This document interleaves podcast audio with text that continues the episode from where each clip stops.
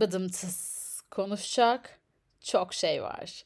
Ne habersiniz arkadaşlar? Nasılsınız? Evet gerçekten bugün bu hafta konuşacak çok fazla konumuz var. Nereden başlasam bilmiyorum. İnşallah birini unutmam. Edit yaparken aklıma gelip de üzülmem diye düşünüyorum. Şimdi genel bir toparlayalım durumu. Ben geçen hafta yoktum çünkü her insan gibi rehavete kapıldım arkadaşlar. Şöyle bir rehavet ya çok zamanım var rehavetine kapıldım. Çünkü ben aslında bölüme daha çarşamba gününden hazırdım. Dedim ki çarşamba çekmeyeyim yorgunum. Perşembe çekerim. Perşembe de vazgeçtim. Cuma çekerim diye düşündüm. Cuma birkaç işim çıktı bir yerlere gitmem gerekti. E, cumartesi çekerim derken cumartesi başka bir işim çıktı. Çok geç eve geldim. Pazar günü aşırı yorgunluğum falan derken ben bölümü geçen hafta çekemedim. Ondan sonra dedim ki artık bir dahaki pazara. Hani hiç şey de demiyorum. Neyse pazartesi çekeyim bir gün gecikmeli falan da değil. Direkt eledim yani.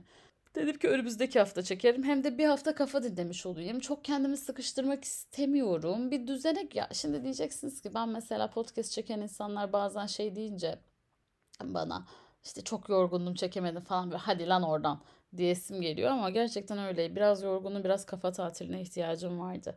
Peki ben bu kafa tatilinde neler yaptım, neler, ne düğünlere gittim, ne kitaplar okudum. Bugün size çok güzel bir kitaptan bahsedeceğim. İsmi de Cassandra Düğünde. yaz konseptine uygun bir kitap seçmek istedim. Çünkü biliyorsunuz artık yaz geldi. Herkes evleniyor. İşin kötüsü eskiden şöyle olurdu. Eskiden abimin arkadaşları evlenirdi. Ne bileyim büyük kuzenlerimin arkadaşları evlenirdi. Büyük akrabalarım evlenirdi. Şimdi benim yaşımdaki arkadaşlarımın düğünü var ya. Bana çok garip geliyor onların düğününe gitmek. Ah ah neyse. Neyse. Eh yaz geldi. Yaz geldi ne demek? Bu düğünlerde geldi artık. Bu hafta sonundan itibaren herkes evleniyor. Sürekli birilerinin düğünlerine gidiyorsunuz. Bir şeyler takıyorsunuz. Maddi anlamda çöküş, manevi anlamda zaten moraller bozuk. Ama bir yandan da göbek atıyorsunuz. Sahneye çıkıyorsunuz, dans ediyorsunuz, düğün pastası yiyorsunuz. Ya bu arada düğün pastası diye bir şey var.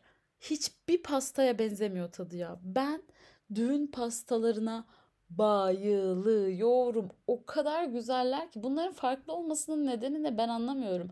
Benim yani dışarıdan gidip düğün pastası alamayacak olmam mı acaba ona erişemeyecek olma duygusu ve düşüncesi mi bana bu tadı veriyor?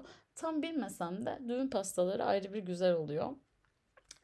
Cassandra Düğün'de kitabını nasıl seçtim? Ya biraz şey yapmak istedim. Böyle eski okuduğum kitapları hep tekrar okuyup beğendiklerimi onlardan bahsediyordum. Ama şimdi öyle tekrar okuduğum bir kitabı tekrar okumak istemediğim için tekrar okuduğum bir kitabı tekrar okumak. Daha önce okuduğum bir kitabı tekrar okumak istemediğim için yeni bir kitap almak istedim. Hem de biraz dedim sezonu takip edeyim. Ki yeni bir kitap da almadım aslında yani 60'larda yazılmış bir kitap aldım. Bizim evin burada çok yakın bir yerde Yapı Kredi Yayınları'nın bir merkezi var. Oraya gittim. Oradaki adam ayıla bayıla önerdiği için Cassandra Düğün'de kitabını aldım. Yani güzel de okunabilir gibi de gözüküyordu. Böyle 200 sayfa bir şey. Benim için kitabın kaç sayfa olduğu gerçekten çok önemli. Yani eğer kitap 400 sayfa falansa bana dünyaları bahşetmesi gerekiyor benim onu okuyabilmem için. Çünkü 400 sayfa kitap okumak demek aslında o kadar kolay bir şey değil ya. Yani bir sayfayı 30 saniyede okusan ki mümkün olmuyor. Not not alıyorsun sürekli. Ortalama 1 dakika falan bile tutabiliyor bazen. Ya çünkü hızlı okuma yarışı yapmıyoruz ki. Yani okuduğumu anlayayım, not tutayım, karakterleri tanıyayım. Yani çok uzun süre böyle 400 dakika kitap okumak 6, 12, 18, 24 yani 7-8 saat ve bunu zaten sürekli 8 saat kitap da okuyamazsınız. Hadi bir buçuk saat maksimum ben aralıksız 2 saat kitap okuyabilirim. Sonra yani beynim yanar. O yüzden de emek veriyorsunuz, zaman veriyorsunuz ya. O yüzden bir kitap çok kalınsa çok şey vermeli. Lord of the Rings falan olmalı. Gerçi çok bir şey veriyor mu Lord of the Rings? Yani çok şey vermeliden kastettiğim illa böyle Nietzsche'nin yazdığı bir şey falan olsun demiyorum. Felsefi anlamda bir şey versin değil. Yani böyle iyi bir fantastik kitap da olabilir ama bir şey versin. Her neyse ya kitaba dönüyoruz. Sonra ben bu kitabı aldım. Okudum. Cassandra Düğün'de çok güzel bir kitaptı aslında. Ee, ben önce bir yazarından biraz bahsetmek istiyorum. Dorothy Dodds Baker yazarı bu. Ee, yazarı biraz araştırınca bu yazarın benim okuduğum ilk kitabıydı. Hatta yayın evinden alırken de bu yazarı çeviren ilk yayının Yapı Kredi yayınları olduğunu ve yakın zamanda çevirmeye başladığını söylediği için daha öncesinde karşılaşmamış olmam da çok normal. Adam sallamış da olabilir bilmiyorum. Yani kulak dolması bir bilgi sonuçta.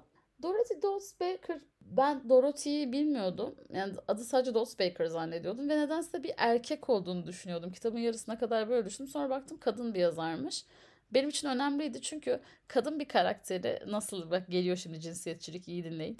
Kadın bir karakteri bence bir kadın yazın. hayır. Hayır hayır şöyle düzelteyim o zaman. Kitapta çok fazla şöyle e, dikteler vardı. Zaten tam da bir kadının yapacağı gibi şöyle baktı. Zaten bütün kadınlar alkolü aldıktan sonra şöyle şöyle. Ya en nefret ettiğim şey ya. Bu, bunu zaten bir kadın yazarında kadın yazar. Bak iyice çirkinleşiyor olay. Toparlamaya çalıştıkça batıyorum. Hani birine ırkçı olduğunu anlatmamaya çalışırken ırkçı olursun ya. Benimkisi de öyle bir şey oldu. Yani bir, biri, bir kadınlıkla ilgili bir şey falan söylenecekse bari bir erkek yazar söylemesin diye düşündüğüm için yazarın kadın olması da o noktada hoşuma gitti. Ama aynı zamanda bence Dorothy Dawes Baker gerçekten de ilginç ve cesur bir yazar. Çünkü yarattığı kadın karakterler de aslında ilginç ve cesur, cesur karakterler. Hatta o döneminde o dönemde yani yazdığı dönemlerde 60'lardan bahsediyor. 63'te öldüğüne göre 50'lerden bahsediyorum hatta. Çok ilginç ve kendi dönemi için cesur sayılabilecek bir e, lezbiyen romanı varmış bu arkadaşın, bu yazarın. Valla onu da okumak istiyorum ya. Buradaki Cassandra da bence %90 lezbiyen. Ama e, hiç de böyle bir şey de söylemiyor. Yani muhtemelen döneminden kaynaklı olarak böyle çat çat çat da söylemiyor ama ulan acaba bu neden böyle yaptı ki? Bu neden böyle baktı ki falan. Sonra ben yazarı araştırınca ha ben öyle kendi kendime uydurmamışım. Gerçekten de Cassandra lezbiyenmiş. Çok fazla bilgi verip konuya hiç girmedim. Öncelikle biraz kısaca kitaptan bahsetmek istiyorum. Sonrasında da detaylı analize geçeceğim. Çünkü biliyorsunuz yani bu iş benden sorulur. Kitap analizi benden sorulur. Kendine her türlü yorumu yapma yetkisi veriyorum ve verdim. Kitap dediğim gibi 180 sayfadan oluşuyor. Yapı Kredi yayınlarından aldım. Ben 25 TL yazıyor arkasında ama ben 20 TL'ye aldım. Ee, neden bilmiyorum şu an fark ettim bunu. ve basitçe konusu şu. Cassandra isminde bir e, kadın karakterimiz var. Ve bu kadın karakterin ikiz kız kardeşi evleniyor. Onun bir düğünü olacak. Kendi e, aile evlerinde böyle çiftlik evleri varmış ailesiyle birlikte yaşadıkları eskiden. O aile evlerinde böyle kendi içlerinde çok basit bir düğün tasarlamışlar. Ve Cassandra da gelip o düğüne katılacak. Katılıyor ve o düğünün sonunda geri dönüyor. Bütün hikaye bu aslında ama böyle 3 3 günlük bir süreyi anlatıyor kitap. O 3 gün içerisinde o dönüşüm, o düğün, insanların duygularının değişmesi, düşüncelerinin değişmesi, bir akış içerisinde değişmek ve e, aslında Cassandra'nın kitap boyunca kendisi ile girdiği münakaşa, kim olduğu, kim olmak istediğiyle alakalı girdiği münakaşayı okuyorsunuz biraz da. O yüzden derin de bir yanı var. Hiç derin değil de diyemeyiz. Şimdi ben kitabı detaylı inceliyorum. Buraya kadar hiç spoiler yok. Tam buradan öte tabii ki spoiler olacak. Çok mu önemli spoilerlar? Bence değil ya neyse. Bu işi yapıyorum ve maalesef bu işi spoilersız yapmam mümkün değil. Okuyun öyle gelin. Buraya kadar dinlediyseniz ve spoiler yemek istemiyorsanız gidin. Sonra tekrar gelirsiniz. Herkes gittiyse oh be gitti. spoiler delileri gittiyse biz kaldığımız yerden canım ailemle devam edelim. Başlıyor. 9. sayfada zaten başlıyor. Cassandra'nın işte kardeşinin ismi Judith. Judith'in düğününe gitmek için öncelikle şuradan iş yerinden yani daha doğrusu tezini hazırladığı bir akademisyen gibi bir durumu var bu e, Cassandra'nın. Oradaki işini erken bitirip eve de erken gitmesi üzerine. Yani normalde mesela cumartesi sabah gelecekmiş ama bunun işi cuma sabah bittiği için cuma sabah yola çıkıyor ve cuma akşamı orada olacak. Ama kimseye bir şey söylemiyor. Öyle yani kitabın yazıldığı dönemi düşünecek olursak öyle lambur lumbur telefonlar falan da yok. Böyle sabahtan işi bitince ha ben gideyim o zaman deyip yola çıkıyor. Ve yaklaşık 30 sayfa boyunca bu arkadaşın yolda kendi kendisiyle konuşmasını, kendi kendisiyle böyle derinlemesine münakaşalara girmesini falan okuyorsunuz. Beni biraz yordu çünkü şöyle oldum sürekli artık. Ya anasını satayım var eve var ya. Var şu eve. Bir insanla konuş. Kendi kendine konuşma. iyice deli deli yaptın kendini diye düşündüm kitap boyunca. Çünkü gerçekten Cassandra kendisiyle konuştukça kendisini delirttiğini görüyorsunuz. Yani bir insan kendisiyle de o kadar konuşmamalı. Bunu da her gün kendisiyle saatlerce konuşan ben söylüyorum. Elhasıl kelam yolculuğa çıkıyor, düşünmeye başlıyor. Bu Cassandra'nın işte ikiz kardeşi var Judith. Babası var. Babası böyle önemli birisi, bir akademisyen, felsefeci, öyle bir adam.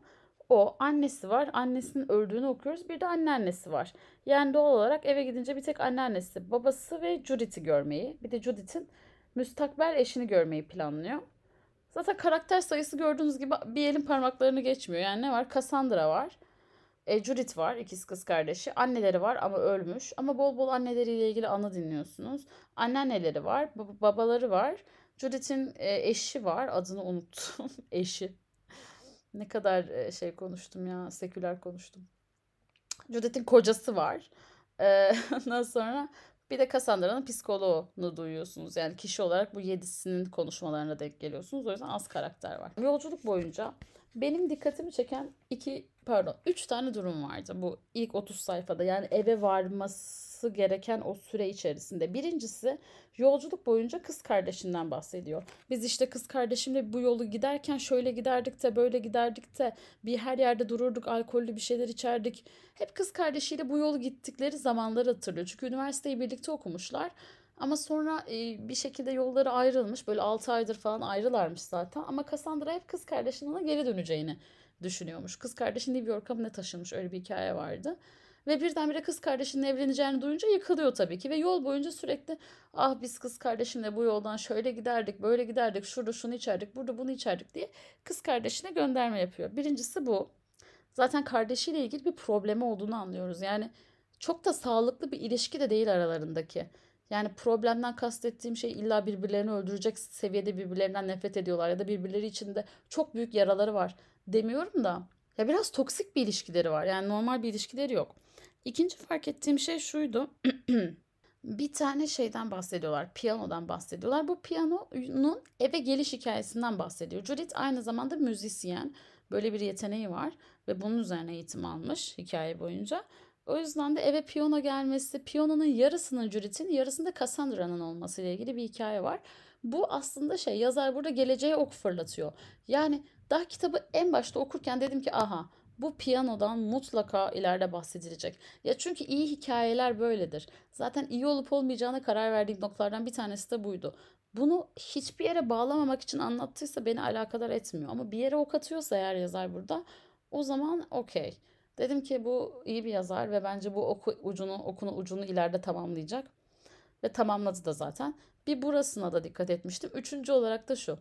Cassandra düğüne gitmek için çok güzel bir elbise seçtiğini söylüyor kitapta. Çok elbisenin detayını vermiyor. Beyaz bir elbise seçmiş düğünde giymek için. Kardeşini gururlandırmak için. Dedim ki ulan Cassandra tamam sen de gıcıksın ben de gıcığım. Ben seni anlıyorum çünkü sana kendimi yakın hissediyorum. Ben de kız kardeşim evlenseydi senin kadar kötü ve sert tepkiler verebilirdim. Hatta o düğünü bozmak için bile oraya gidiyor olabilirdim ki yaparım ama beyaz kıyafet almam. Çünkü gelin değilsen düğünde beyaz elbise giymezsin. Ya bu altın kural ya. Daha burasını okur okumaz dedim ki ulan. Ulan çok yanlış bir şeyler olacak bu hikayede. gelin değilsen beyaz kıyafet giymezsin. Bence bu gerçekten bir görgü kuralı olmalı. Ki öyle zaten. Yani bir de neden yani? Neden? Giyilmesin. Bence giyilmesin. Yani bu bir incelik. Yani bunun çok aptalca olduğunu da düşünebilirsiniz. Çok anlamsız olduğunu da düşünebilirsiniz. Neden kendisini ortaya çıkartmak istiyor? Gelin işte zaten işte kendisinden emin birisi olsaydı başka kimsenin beyaz giyinip giyinmemesi onu alakadar etmezdi falan gibi böyle inanılmaz modern cümleler kurmak isterdim ama o kadar da modern olamıyorum. yani aman böyle şey. Şey diyemeyeceğim yani. Zaten bir insan kendi varlığıyla bir bütündür. Okey. Ve başka bir dış etkene gerek yoktur kendisini ortaya çıkartmak için. Kendini ortaya çıkartmaya gerek de duymamalıdır zaten. Tamam bu background'da çalışsın da. insan bence düğününde bir günlüğüne de saçmalayabilmeli. Aman benim düğünümde kimse beyaz giymesin de.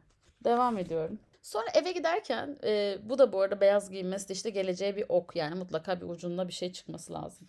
Sonra eve giderken birdenbire şeyi fark ediyor. Ya ben kimseye haber vermedim. Herkes beni sabah gelecek zannediyor. Herkes dedi de anneannesi, babası ve kız kardeşi.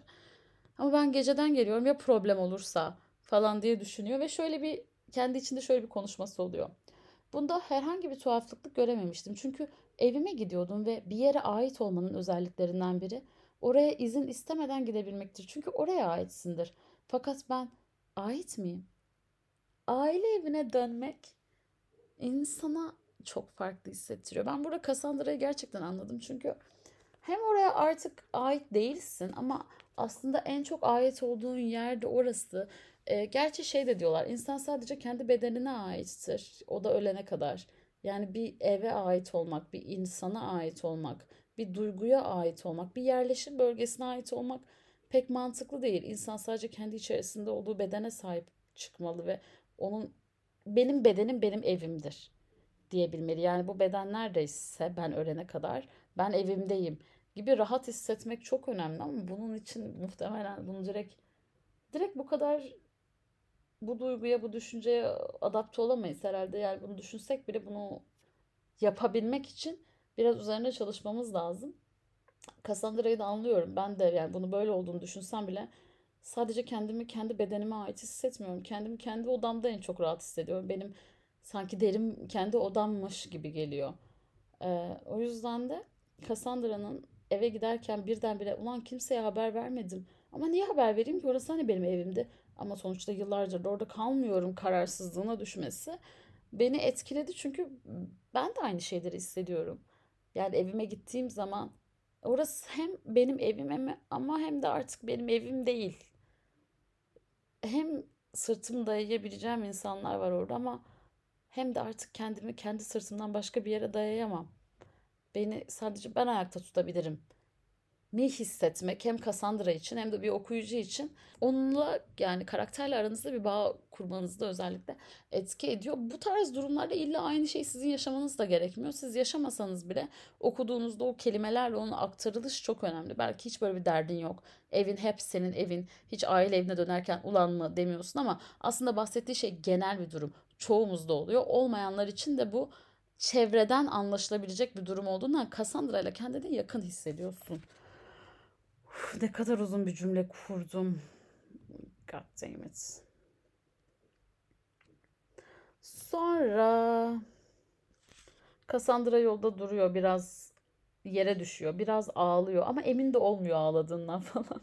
Siz de hiç ağladığınızda böyle bazen hani böyle ağlayıp sonra ağlamanın geçmesi ve anın handikapıyla o anın ağırlığıyla ulan biraz önce ağladım mı kararsızlığına kalmanız yani bunu da direkt hissettim. Yani Cassandra'yı hissettiğim ikinci noktaydı. Bir karakteri hissettikçe de onunla aranda bir bağ kurdukça da kitabı okuması da daha zevkli oluyor. O yüzden kitaptaki karakterle ilgili bu detayları veriyorum. Belki sizde hiçbir şey ifade etmiyordur. Ama bende etti. Gerçi bende her karakter bir şey ifade ediyor. Ben kendimi zorluyorum belki ama. Sonra uzun bir süre yola yolda gidiyor. Sürekli böyle kararsız kalıyor falan. Ben artık yani 30. sayfada şey dedim ya yeter ya. Yeter Cassandra. Ben de gıcığım. Ben de sinir bozucuyum. Ben de manyağın tekiyim ama yani sen benden de gıcıksın ya. Yeter artık. Cassandra ile arkadaş olmak istemezdim. Gerçi ben kendimle de arkadaş olmak istemezdim. Sonra telefon e, bir telefon kulübesinin orada duruyor evi arıyor işte haber vermek için. Ve böyle orada o kadar ilginç muhabbet oluyor ki yani tam böyle İngilizlere özgü bir muhabbet kimin ne dediğini Amerika pardon İngilizler. Gerçi İngilizler de yapıyor onu. Amerikalılara özgü bir muhabbet. Yani böyle ya ne alakası var ya bu cümleye o soru mu sorulur? Hani onlar tamamen kendi kültürlerinden dolayı böyle iletişim kuruyorlar ama ben direkt sonuca gelmek istediğimden bunları konuşması uzadıkça ben böyle sinir krizine girdim. Yani dedim ki okey 30 sayfadır okuyorum. Diyorum ki ikili diyaloğa girince kitap daha akıcı olacak.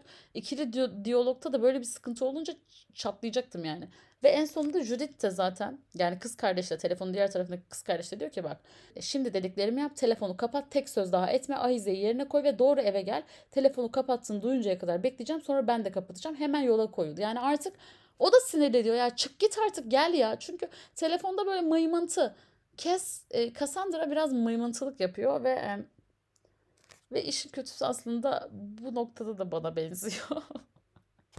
bana benzedikçe de insan işte kendini bir kitaptan okuyunca çok sinir bozucu geliyor insana. Sonra sayfa 35'e geliyorum. Burada bir cümlenin altını çizmişim sadece konudan bağımsız. Kızgınlık uyandıracak kadar doğru bir şeyin kızgınlık uyandıracak kadar doğru olması. Onun hiç doğru olmasını istemiyorsun ama içten içe çok doğru bir şey söylediğini biliyorsun karşı tarafın. Ve o kadar doğru ki onu karşı taraf söylediği için değil ya da hayat sana bir şekilde karşına çıkarttığı için değil. O doğru olduğu için sinirleniyorsun. Ve bir şey yapamayacağın için. Evet kızgınlık uyandıracak kadar doğru olmak bence doğruluğu tanımlamak için ne kadar doğru olduğunu tanımlamak için çok iyi bir yol. Sonra eve varıyor. İşte anneannesiyle konuşuyor. Babasıyla uzun konuşuyor. Babasından hep şey diye bahsediyorlar. Böyle çok üst düzey bir adam.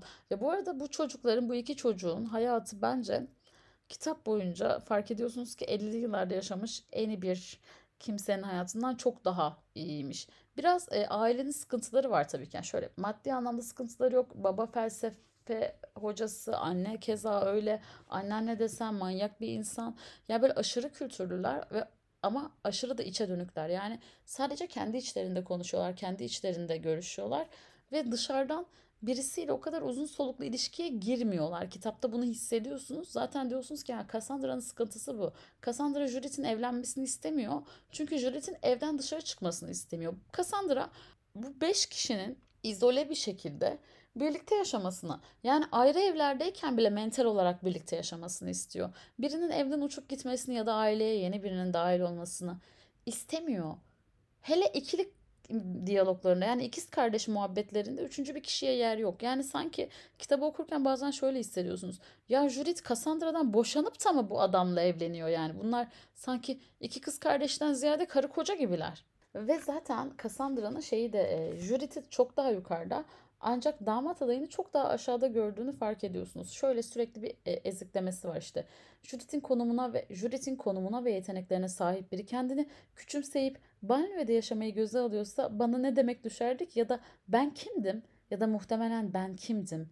Ben kimdim diyelim. Çünkü ben bir zamanlar biriydim ama şimdi kimseyim. Dediğin noktada aslında bayağı bir felsefe yapılıyor bu cümlede. Birincisi şurada direkt anlıyorsunuz. Judith'i gerçekten çok üst seviyede buluyor. Evlilik olayını direkt alt seviyede buluyor ve damat kişisini de banlıyor dediğimiz yani kırsal kesimde yaşayan karakteri de direkt ezikleme yani onu da hor görme etkisi altında çok hızlıca girebiliyor. Çünkü öyle yani kendileri daha üst seviyede eğitim aldıkları ve üst segment bir ailede doğdukları için alt tarafı ezmek Cassandra için Cassandra çok da iyi bir insan değil zaten. Daha böyle dobra, daha dobra bir insan işte. Yani bunları o söylemek ne düşünüyorsa onu söylüyor en azından arkasından hiç çevirmiyor insanların. Ve sonra kendisini sorguluyor. Yani neyse ben bunları düşünüyorum ama ben kimim ki zaten? Sonra durup aha gerçekten ben kimim ki jürite karışıyorum? Yani ben kimim? Ben şu an hiçbir şeyim çünkü benim dediğimin hiçbir önemi yok ama ben bir zamanlar biriydim. Juliet'in hayatında biriydim ve artık biri değil mi fark edip o down'u da yaşıyor. Yani bütün hikaye boyunca böyle part part Cassandra'nın düştüğünü görüyoruz. Başta büyük bir inançla geliyor zaten. Ben bunları kesin ayıracağım. Bu düğün olmaz. Yani bir çirkeflik yapmaktan ziyade zaten Judith'in aklı başında değil. Ben gideceğim onu kenara çekeceğim. Bak ablacığım böyle böyle diye anlatacağım durumu ve o evlenmeyecek gibi bir kafayla gidiyor. Sonrasında eve geldiğinde damat yok bu arada bir damat da tıp öğrencisi bu arada o kadar da aşağılanacak bir insan değil. Bir iş görüşmesi için çok hızlı bir günlüğüne bir şehir değiştirmesi gerekmiş. Bunlar evde ailecek kalabiliyorlar yani bir geceliğine. Vesaire işte orada zaten e, Judith'le bir konuşması var. Judith'le olan konuşmasını bize göstermiyorlar. Çünkü şöyle oluyor. Sabah oluyor sadece ve şöyle bir karar almışlar. Judith evlenmeyecek. Cassandra gidecek havaalanından Judith'in müstakbel eşini alacak. Diyecek ki Judith seninle evlenmeyecek haberin olsun. Al pılını pırtını topla git diyecek. Gibi bir konuşma olmuş aralarında. Siz tabii bu kısmı okumuyorsunuz. Çünkü sabaha atlıyor direkt. Ve sonrasında fark ediyorsunuz ki gerçekten böyle bir konuşma olmuş. Judith gerçekten okey vermiş ama aslında Judith o an Cassandra'yı üzmemek için, Cassandra'ya hayır diyemediği için ya evet tam evet de demiyor da ablasının fikirlerini dinliyor. Böyle başıyla onaylıyor falan. Ablası da ablası aslında bunlar kız kardeşler yani ikiz kardeşler ama düşünün Cassandra o kadar baskıcı ki sürekli abla diye bahsetme ihtiyacı duyuyorum, duyuyorum Cassandra'dan.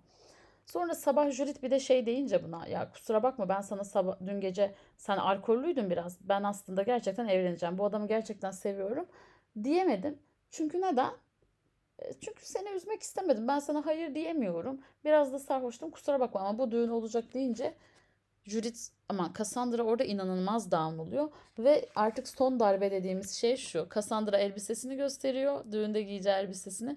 Judith de aynı elbiseyi almış. Çünkü Judith de aile arasında olacağından sadece beyaz bir elbise giymek istiyor. Düz gelinlik gibi değil bir anlamı olmayan. Ancak Cassandra da aynısını almış. İkisi de gelin gibi de bunlar ikiz kardeşler ya birbirlerinin tıpatıp aynısı olacaklar yani. Ve işte orada e, şeyi hissediyorsunuz. Cassandra gerçekten kendisini küçül, küçümsenmiş, bunu nasıl düşünemedim diye küçük görmüş hissediyor. Üste çıkmaya çalışıyor. İşte diyor ki yani insan düğününde biraz şıkır şıkır giyinir. Sen neden bu kadar düz bir elbise aldın gibisinden üste çıkmaya çalışıyor ama kendisini tamamen küçük düşmüş hissettiği için artık bu son darbe oluyor. Hatta e, kendisini şöyle tanımlıyor. Birdenbire hani Judith'in evleneceğini öğreniyor. Gelinlik aynı kıyafeti almışlar aileye ait hissetmiyor. Bir sürü şey üst üste üst üste geliyor ve sonra diyor ki kendim nasıl hissettiğimi tahmin etmeye çalışmanın bir yararı yok. Çünkü artık hiçbir şey hissetmiyorum. Buraya bile ait hissetmiyorum. Sonra kendi kendine şöyle diyor. E Cassandra buraya da ait değilsen sen nereye aitsin diyor. Ve bir, bir iki spoiler geliyor. Hazır mısınız? Cassandra intihar ediyor. Uyku alıyor. Çok fazla uyku hapı alıyor. Judith bu arada evde değil. Judith araçla müstakbel eşini havaalanından almaya gidiyor. Hem de işte şey ona anlatacak bak Cassandra şöyle şöyle birisi böyle böyle birisi aman alttan al gözünü seveyim. Evet biz ayırmaya çalıştı evet senle evlenmeyeyim diye 40 takla attı ama ne olur kız kardeşimi alttan al konuşması yapmak için gidiyor. Orada ötesinde Judith'in ağzından dinliyoruz zaten. Ee, aynen kitap bu arada iki kişinin ağzından anlatılıyor. Çok uzun bir süre Cassandra'nın ağzından anlatılıyor sonra Judith'in ağzından anlatılıyor. Judith ve e, müstakbel eşi tıp doktoru arkadaşımız eve geliyorlar. Annenle çok heyecanlı diyor ki ya Cassandra'yı odasından çıkartamıyorum bir türlü. Çok derin bir uykuda kapıyı da kilitlemiş 6 saattir falan ulaşamıyorum diyor. Sanki çok normalmiş gibi yani bu benim başıma gelse var ya o kapı direkt kırılır. Hiç personal alan sıfır bizim e, sülalede. Ama anneannesi Kes için şunu söylüyor. Bir kendine harcıyor, sürükleniyor. Hayatıyla yapmak istediği tek şey onu bir yerde bitirmek. E, gerçekten güçlü bir intihar düşüncesi. Aslında birisinin böyle düşündüğünü biz düşünüyorsak bu noktada e, müdahale etmemiz gerekiyor. Yani okey personal alan kimsenin hayatına kimse karışamaz. Herkes istediği kararları almakta özgürdür, özgürdür başkasına zarar vermediği ve kendine de zarar vermediği sürece. Yani bence bu nokta artık kırmızı bayrak çekip başkasının hayatına müdahale edebileceğimiz nokta tabii elimizden geldiğince yani kimseyi de tutup zorla hastane köşesine atamayız. Bir insan istemiyorsa da bazen istemiyordur. Çünkü bu alnına silah dayamak gibi bir şey değil ya çekip alasın. Sadece intihar düşüncesi olduğunu biliyorsunuz ama e, ona müdahale etmek lazım. Bunun için e, devlet taraf, tarafından verilebilecek destekler de var bence. Yönlendirme de yapabiliyorsunuz. Yani burada böyle ne bir kamu spatı gibi araya girsin. Haberiniz olsun. Ben çok başıma geldiğinden değil de. Bence çevrenizde böyle birisi olduğunu hissettiğinizde siz de müdahale etmelisiniz. Bu önemli bir nokta. Sonra e, Judith bir şekilde odaya bir giriyor. Cassandra intihar etmiş. Yani ona bir türlü uyandıramıyor. Eşini çağırıyor. Allah'ım eşi geliyor bunu böyle soyuyor, soğana çeviriyor. Kalp masajları, işte ağzından köpükler bilmem ne. Hangi ilacı içtiğini anlamaya çalışıyorlar. Bir türlü bulamıyorlar. Bir kaos anı var. Ama işin komik tarafı ne biliyor musunuz? Hiç Türk aile yapısına sıfır uygunluk. Sadece e, Judith ve eşi. Yani anneannelerine bile söylemiyorlar. Cassandra intihar etmiş diye. Cassandra'nın bir sıkıntısı var olarak duyuluyor. Babalarına bile söylemiyorlar. Yani Cassandra'nın bir sıkıntısı var. Çözmeye çalışıyoruz. Bana soğuk havlu getirebilir misiniz falan. Ulan intihar etmiş ya.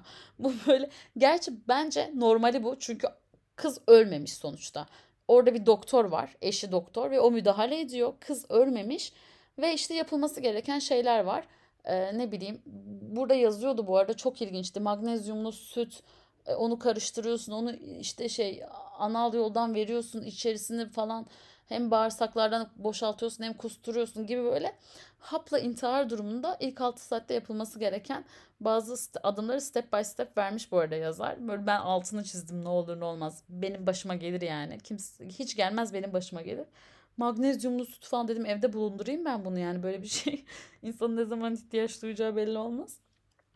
Her neyse bu adımları böyle hızlı hızlı yaparlarken birisi işte magnezyum süt getiriyor, birisi soğuk havlu getiriyor, birisi bilmem ne getiriyor falan. Şey demiyor Judith. Cassandra intihar etmiş, iki kutu hap içmiş.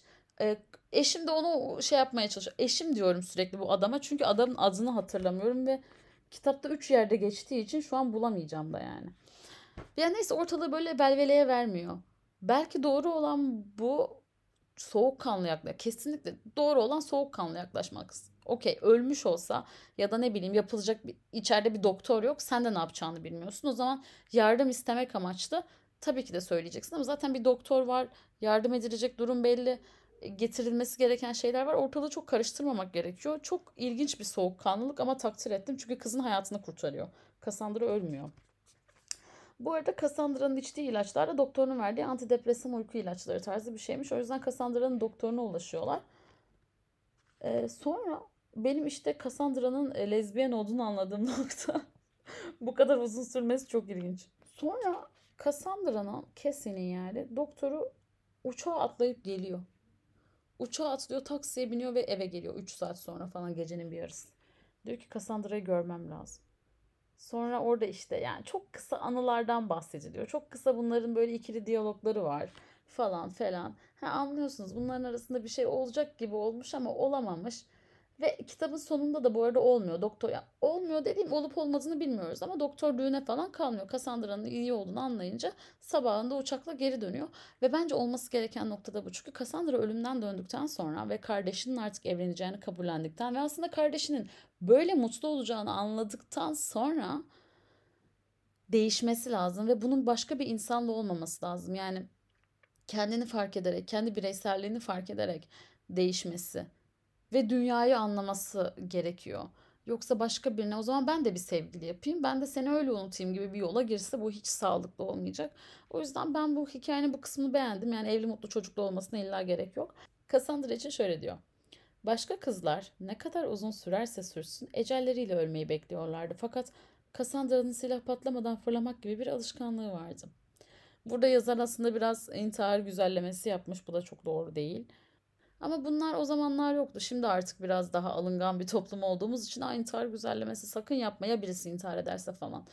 Ya da e, işte cinsiyetçi konuşma şöyle yapma böyle bunlar böyle olması gereken bazıları olması gereken ama bazıları böyle aşırı alınganlıktan dolayı yeni çıkmış şeyler olduğundan muhtemelen 60'larda. Ulan sen intihar güzellemesi yaptın çıkar şunu kitabından şöyle şöyle cezası var bunun gibi bir şey yoktu. O da o yüzden lambur lumbur girmiş yani yazar da burada. Kitap gerçekten sonradan ısınıyor ya.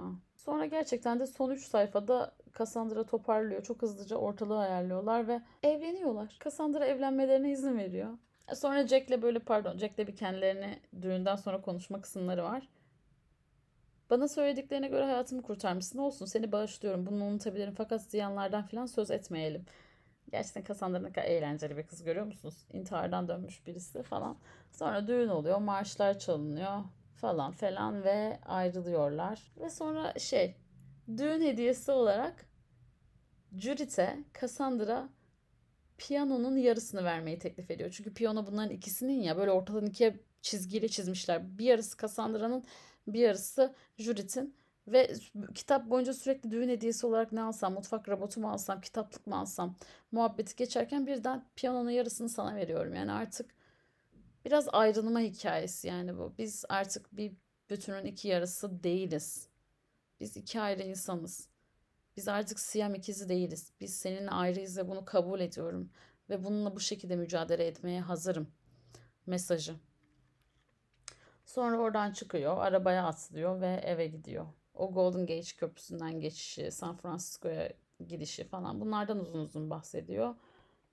Ve sonra kitap bitiyor. Gerçi ben kız kardeşim intihardan dönmüş olsaydı onu onu yalnız bırakmazdım ya. Güvenmezdim yani. Bir daha hiç güvenmezdim de bir gün sonrasında hele hiç güvenmezdim yani.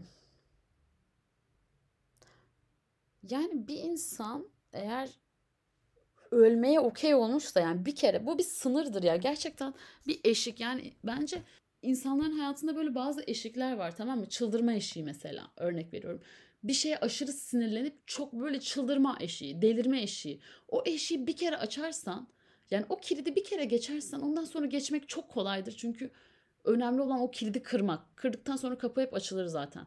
Yani Cassandra da kendini öldürebilir de ve buna okey diye dikkat çekmek için gerçi insanların hapla intihar etmesine %90 dikkat çekmek için olduğu söyleniyor ya da bilek kesmenin de dikkat çekmek için olduğu söyleniyor. Çünkü kurtulma ihtimalinizin çok yüksek olduğu öldürme seçenekleri. Ama bir insan kendi kafasından vurursa mesela hele o yüzde yüz yani dikkat çekmek falan değil. Bu adam gerçekten kendini öldürmek istiyor. Ama hapla intiharlar için bir makalede okumuştum bunu. Makaleyi bulursam aşağıya ekleyeceğim. Ya bu arada dikkat çekmeyi küçümsemek için söylemiyorum. Keşke intihar edecek herkes hapla intihar etmeye karar verse de geri döndürülebilse bir ihtimal.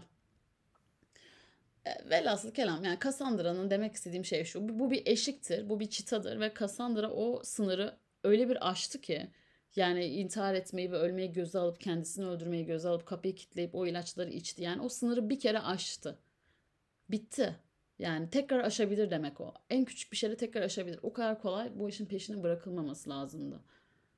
Bence Cassandra'nın hatta belki biraz da yatması gerekiyordu. Psikoloğu bile çok üzerine düşmeyince dedim ki yani 60'lar. Yani 50'lerde geçiyor ya kitap. Dedim o zamanlar buna da o kadar dikkat edilmiyormuş demek ki. O zaman bir sonraki bölümde görüşürüz. Cassandra Dörn'de kitabı güzel bir kitaptı. Okunması çok da kolay bir kitap değildi. Okunması daha kolay kitaplar okudum. Ama güzel bir kitaptı. Kesinlikle öneriyorum. Başta biraz zorlanacaksınız. 3 günlük bir şey nasıl 200 sayfa sürer diyeceksiniz ama eğer Albert Camus okuduysanız bunu da rahatlıkla okursunuz.